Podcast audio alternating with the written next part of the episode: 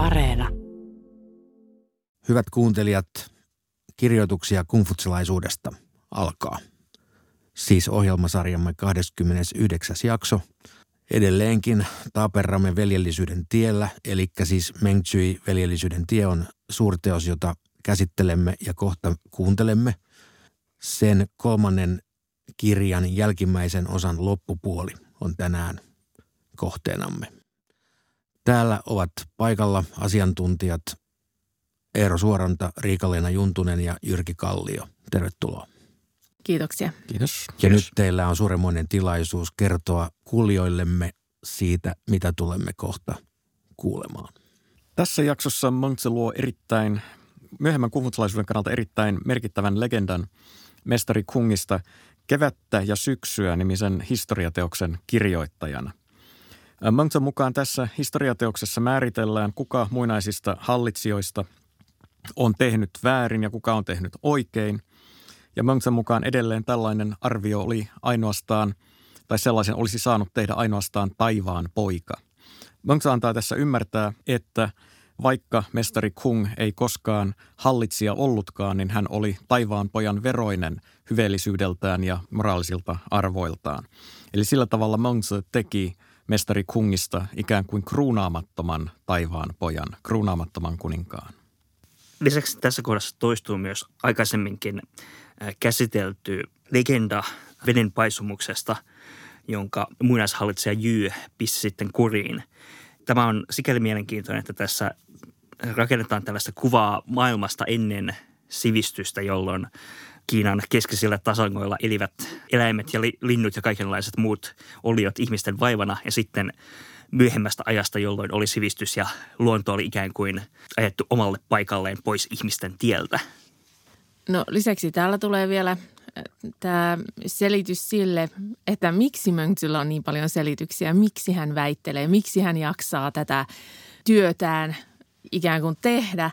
Eli hän puolustautuu sillä, että ei voi muutakaan, että koska on näitä kilpailevia ajatussuuntia, hän mainitsee taas jälleen kerran sitten nuo Mozin ja Yangin vastustajinaan ja väärä oppisten ajatusten levittäjänä, niin hän kokee, että hänen täytyy puolustaa tätä oikeaa hallintoa veljellisyyden ja oikeamielisyyden nimissä. Kuuntelemme tämänpäiväisen luennan. Kolmannen kirjan jälkimmäinen osa. Kuusi. Mönksy sanoi Taipu Shengille.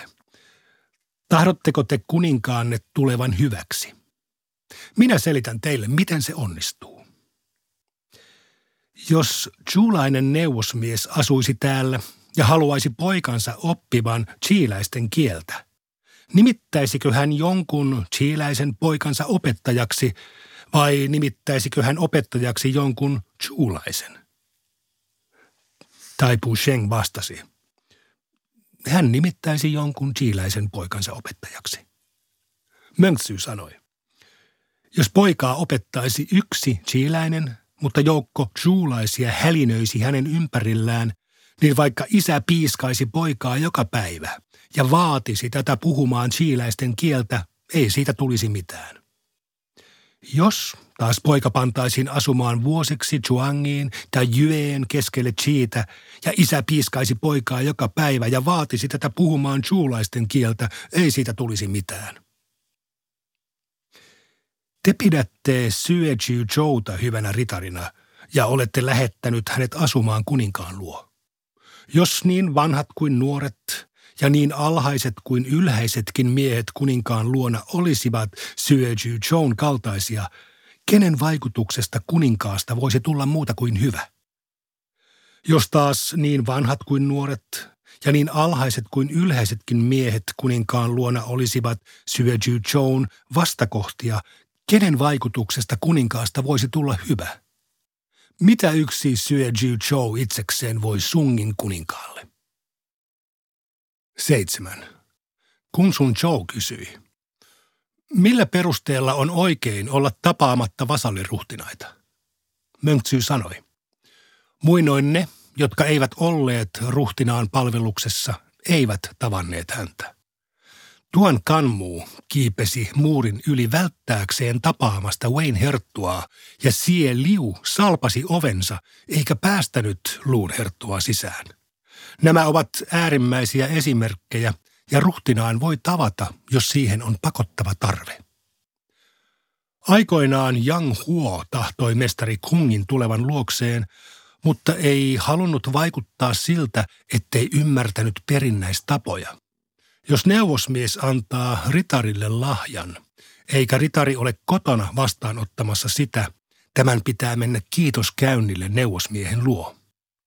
Niinpä Yang Huo otti salaa selville ajankohdan, jolloin mestari Kung oli poissa ja lähetti tälle höyryssä kypsennetyn porsaan. Mestari Kung puolestaan otti salaa selville ajankohdan, jolloin Yang Huo oli poissa ja meni silloin kiitoskäynnille. Jos Yang Huo olisi alun perin esittänyt asiansa ja pakottavan tarpeensa, miten mestari Kung olisi voinut olla menemättä häntä tapaamaan? Tsengtsy sanoi, nöyristelevät eleet ja mielistelevä hymyily käyvät enemmän voimille kuin kesäinen pellon muokkaus. Tsylu sanoi, katsokaa, miten joku punastuu sanoessaan myöntyvänsä, vaikka ei olekaan samaa mieltä. Minä, Jou, en osaa sellaista. Näitä kommentteja tarkastelemalla ymmärrämme, miten herrasmiehen tulee itseään kasvattaa. Kahdeksan. Tai Ying Jer sanoi, en tällä tiimaa kykene laskemaan maaveroa yhteen kymmenykseen sadosta, enkä luopumaan tulleista ja markkinaveroista. Suvainnette, että lykkään maaveron keventämistä ensi vuoteen. Myöhemmin poistan sitten tullit ja markkinaverot. Miltä tämä kuulostaisi? Mönksy sanoi, ajatellaanpa miestä, joka sieppasi joka päivä naapuriltaan kanan. Joku sanoi hänelle, ettei sellainen ole herrasmiehen tien mukaista. Mies vastasi, suvainnette, että vasta ensi vuonna vähennän varastelua yhteen kanaan kuukaudessa. Myöhemmin sitten lopetan sen kokonaan. Jos tietää jonkin asian oikeudettomaksi, se pitää lopettaa heti. Miksi lykätä sitä ensi vuoteen? 9. Kungdutsy sanoi. Ulkopuoliset sanovat teidän, mestarimme, pitävän väittelemisestä. Rohkinenko kysyä, miten asianlaita on? Mönksy sanoi. Minäkö pitäisin väittelemisestä? En vaan voi muutakaan. Siitä kun kaikki taivaan alla sai alkunsa, on kulunut pitkä aika. Se on ollut välillä hallittua ja välillä sekasortoista aikaa. Muinoin jaon aikana vedet virtasivat väärään suuntaan. Koko keskisten valtioiden alue oli tulvan vallassa ja sitä asuttivat käärmeet sekä lohikäärmeet. Ihmisillä ei ollut vakiintuneita asuinsijoja, vaan alangoilla he tekivät pesiä puihin ja ylängöillä kaivoivat maakuoppia tai luolia. Kirjoituksissa sanotaan, paisuvat vedet olivat minulle varoitus. Paisuvilla vesillä tarkoitettiin tulvavesiä. Niinpä Jy lähetettiin ottamaan vedet hallintaan. Jy kaivoi maata ja johti vedet mereen sekä ajoi käärmeet ja lohikäärmeet ruovikoihin. Vedet virtasivat maavallien välissä ja niin syntyivät joki, huaivirta, virta ja hanjoki. Vaarat ja vastukset kaikkosivat, lintujen ja eläinten ihmisille tekemät vahingot vähenivät ja lopulta ihmiset saattoivat asuttaa tasangot. Kun Jao ja Shun olivat kuolleet, pyhien miesten tie rappeutui ja tyrannimaiset ruhtinaat seurasivat toisiaan. He purkivat rakennukset tekojärvien ja lampien tieltä niin, että rahvaalla ei ollut paikkaa missä levätä – ja haaskasivat pellot puistoiksi ja metsästysmaiksi niin, että rahvas ei saanut ruokaa eikä vaatteita. Väärät opit ja väkivalta nostivat päätään.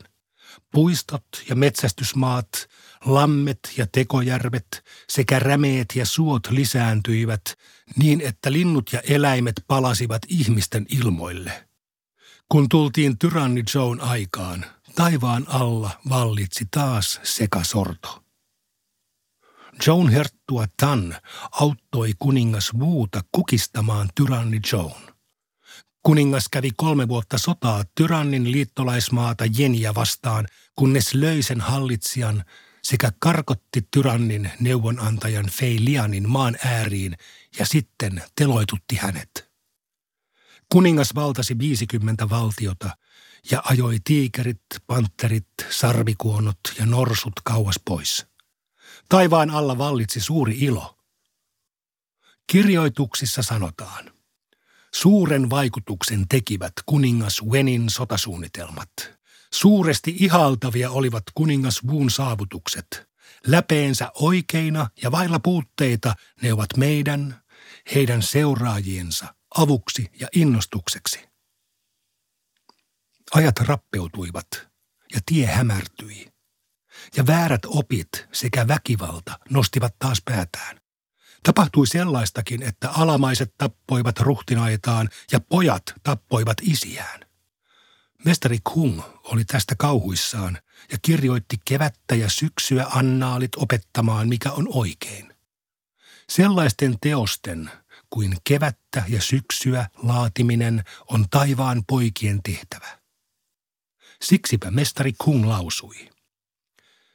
Ne, jotka tunnustavat minut, tekevät niin yksin kevättä ja syksyä teoksen vuoksi. Ne, jotka kieltävät minut, tekevät niin yksin kevättä ja syksyä teoksen vuoksi. Kuninkaiden Wen ja Wu jälkeen esikuvallisia kuninkaita ei ole noussut esiin. Nykyiset vasalliruhtinaat antavat vallan mielihaluilleen Virattomat ritarit väittelevät keskenään ja Yang Jun sekä Muo Tiin puheet kaikuvat kaikkialla taivaan alla. Jos taivaan alla ei kuule puhuttavan Yangista, niin sitten kuulee puhuttavan muosta. Yangin mukaan meidän tulisi toimia vain itsemme eteen, mikä tarkoittaa, että meillä ei tulisi olla hallitsijoita.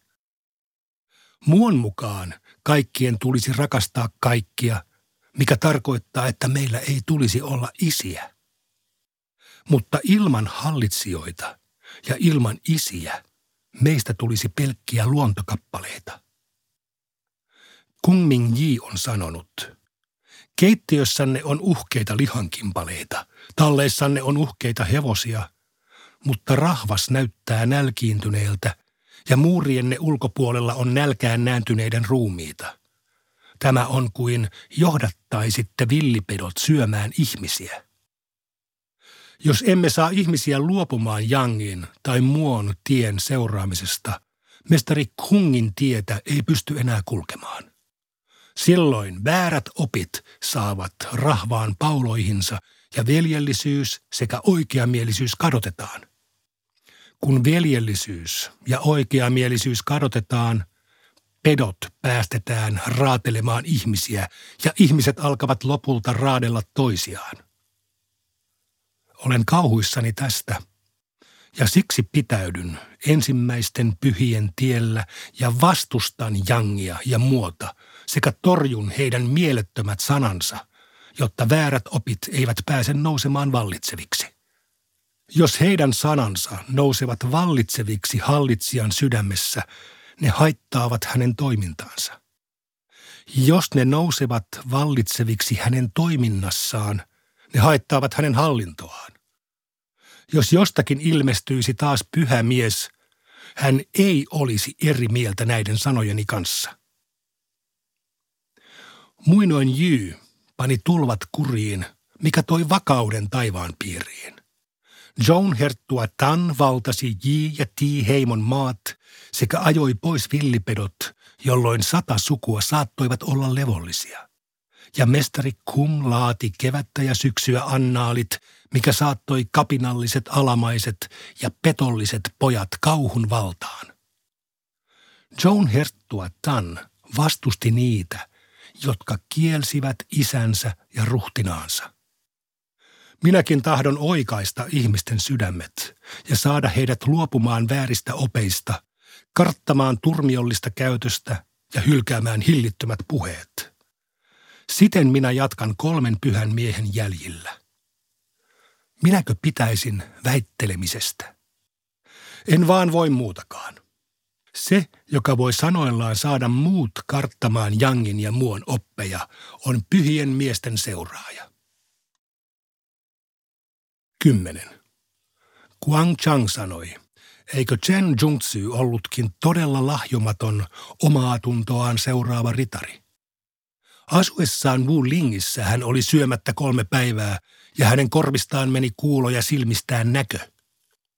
Kaivonkannen päällä oli luumu, jonka hedelmälihasta toukat olivat syöneet yli puolet. Chen Jungtsu ryömi kaivolle ja otti luumun syödäkseen. Kolmen puraisun jälkeen hänen korviensa kuulo ja silmiensä näkö palautuivat. Mänksy sanoi, Chi-valtion ritareista minun on pidettävä Jungtsyä päätä pidempänä muita. Mutta miten Jungtsyä voi siltikään sanoa lahjomattomaksi? Hänen oman tuntonsa seuraamiseksi pitäisi olla kastemato.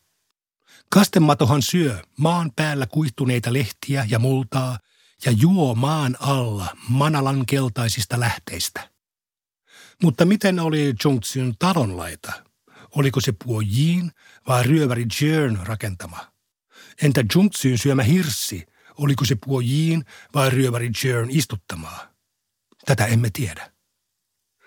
Guang Chang sanoi, mitä vikaa siinä olisi, jos hänen talonsa ja viljansa olisivatkin ryöväri Jern peruja?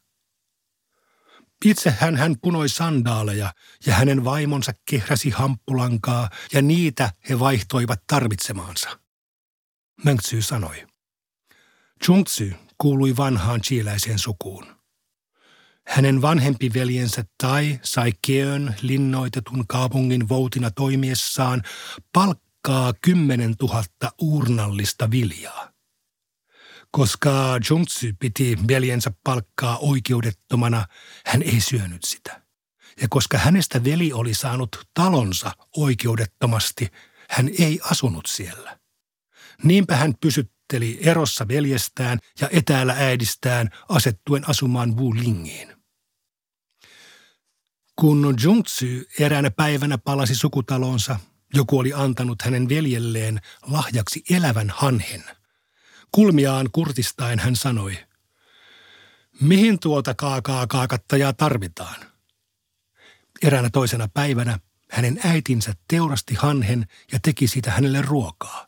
Hänen veljensä tuli ulkoa sisään ja sanoi, tuo on sen kaakaa kaakattajan lihaa. Jungtsy meni ulos ja oksensi. Jungtsy ei syönyt äitinsä laittamaa ruokaa, mutta söi vaimonsa laittamaa ruokaa. Hän ei asunut veljensä talossa, mutta asui Wulingissä. Saattoiko hän siten täyttää lahjomattomien luokan vaatimukset? Sellaisten kuin Zhongzyn oman tunnon seuraamiseksi pitäisi olla kastemato. Huhhuh, täällähän on välillä aivan maailmanlopun meininki. Tämähän kuulostaa melkein Danten Infernolta tai kuumimilta helvettikuvauksilta. Mutta aloittakaamme kuitenkin toisesta päästä, eli komediasta. Eero, sinä ennen nauhoitusta näissä taustakeskusteluissa viittasit näihin monimutkaisiin tapaamisrituaaleihin.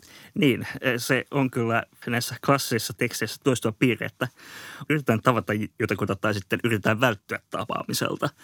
Että se tietysti kertoo niin kuin sekä teknologian tasosta, että he ei ole ollut mitään niin kuin muuta viestintävälinettä kuin kasvukkain puhuminen ja sitten sitä tapakulttuurista, että pitää yllä sitä illuusiota, että vaikka ei haluaisikaan tavata, niin sitä ei voisi kumminkaan ilmaista suoraan, vaan siihen pitää keksiä jotain kommervenkkejä ja teeskennellä, että ei ole kotona – Eli kasvot pitää säilyttää ja sen vuoksi pitää salaa keksiä tällaisia juonia niin, sitten. Että ei tar- epä, loistavaa epäsuoran viestinnän kuvausta ja ö, sosiaalisten suhteiden mutkikkuutta. Todellakin. Arvoisat läsnäolijat, mitä muuta täältä nyt irtoaisi? Montse oli ilmeisesti myöskin luonnontieteilijä, joka tiesi jo tuohon aikaan, että kastemadolla on tikapuuhermosto. No, hän ei varmaan sitä tiennyt, mutta, mutta hän kyllä niin kuin antaa siihen viitata, kun hän puhuu kastemadosta ja viittaa siihen ihmisiin, jolla, jolla on tämmöinen niin kuin tekopyhä omatunto. Ja tässähän on, on hyvin vahvaa todistusta tekopyhyyttä ja kiihkoilua vastaan. Tässä viimeisessä jakeessa, jossa oli tämä kertomus tästä Zhongzista. Ja sitten täällä aikaisemmin, kun Mengzi lainaa mestari Kungin opetuslasta Zhengzi, joka sanoi, että nöyristelevät eleet ja mielistelevä hymyily käyvät enemmän voimille kuin kesäinen pellon muokkaus. Tuo vedenpaisumusteema on tietenkin mielenkiintoinen. Suuret muinaisruhtinaat saatettiin muistaa just siitä, että he oli onnistunut tätä puolta Kiinassa, tätä suurta murheenkryyniä, näitä valtavia jokia hillitsemään tai, tai totta kai niin kuin kyse tässä oli monesti sitten pienemmistä sivuhaaroistakin, mutta, mutta siis Kiinassahan on joet ihan kirjaimellisesti vaihtaneet, valtavat suuret joet vaihtaneet uomaa useita kertoja nyt tässä viimeisen parin tuhannenkin vuoden aikana. Eli mä mietin, että tuossa tietenkin tavallaan voidaan viitata ihan siis tulviin, jotka oli jatkuva ongelma ja joita vastaan taisteltiin. Ja, ja kyllähän tämä Kiinan hyvinvointi hirveän pitkälle on niin kuin, ja satojen kasvaminen on niin kuin lähtenyt siitä, että pystytään hyödyntämään vesiä patoamaan, saamaan riisipelloille vettä oikeaan aikaan, juoksuttamaan sitä patosysteemillä puolelta toiselle. Mutta sitten mä jäin miettimään, että voisiko se kuitenkin viitata tällaiseen niin kuin suurempaan katastrofiin, koska, koska näitäkin todellakin on ollut paljon ja nämä on siis niin massiivisen luokan tapahtumia, että siis siellä on sitten satoja ihmisiä myöhemmin saattanut, saattanut kuolla tällaisessa uomanvaihdoksessa. En tiedä Jyrki, onko tällaisesta tietoa. Siis eipä ole sellaista mm. sivilisaatiota, jossa ei olisi vedenpaisumuslegendaa niin. muodossa tai toisessa.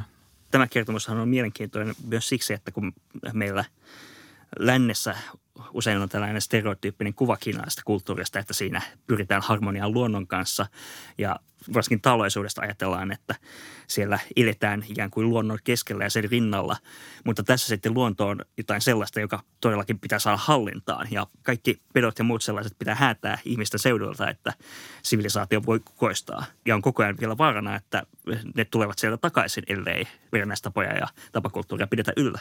Niin, se on aivan olennainen osa tätä sekasoron kuvausta on juuri tämä eläinten invaasio. Mm. Esimerkiksi tiikeri on Kiinassa vähän samanlainen, no, hyvin monisuuntainen hahmo, mutta myös äh, niin kuin äh, maaseudun ihmisten keskuudessa vielä Etelä-Kiinassa 1900-luvun alussa ollut siis sellainen pelonaihe, vähän niin kuin susi suomalaisille. Sellainen niin kuin myyttinen peto, joka nyt todellisuudessa ei nyt varmaan ihan hirvittävää määrää ihmisiä ole ö, tappanut, mutta jo se, se pelko sitä, että tiikeri vie lapsen tai mikä tietenkin osin on ollut todellistakin, niin sitten kun tuli joku huhut siitä, että tiikeri on lähellä, niin se todellakin kiersi se tarina. Ja siinä on tämänhetkisiin susikeskusteluihin kyllä hyvinkin paljon yhteneväisyyksiä.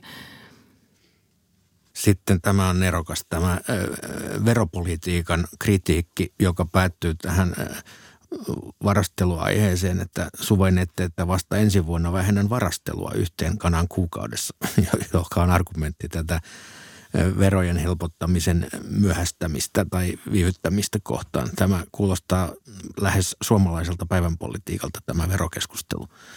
Mutta verotukseen ja kauppaan liittyviä asioitahan täällä on jatkuvasti, lähes jokaisessa jaksossa. Se on aika iso, painava teema tätä teosta vai kuinka? Kyllä se on sellainen asia, joka tässä kun se tapaa näitä hallitsijoita, niin hän hyvin, usein sitten nämä verot tulee puheeksi.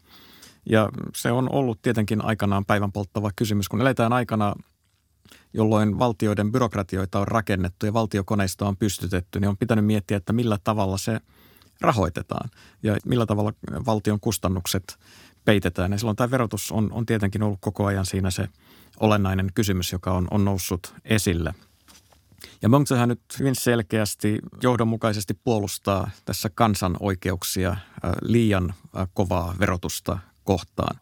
Hän kyllä myöntää, että hallitsijoilla täytyy olla oikeus verotukseen, koska muutenhan ei, ei voi olla valtioita. Mutta hän, hän koko ajan korostaa sitä, että verotuksen täytyy kuitenkin olla kohtuullista. Päätämme tämänkertaisen jakson tähän.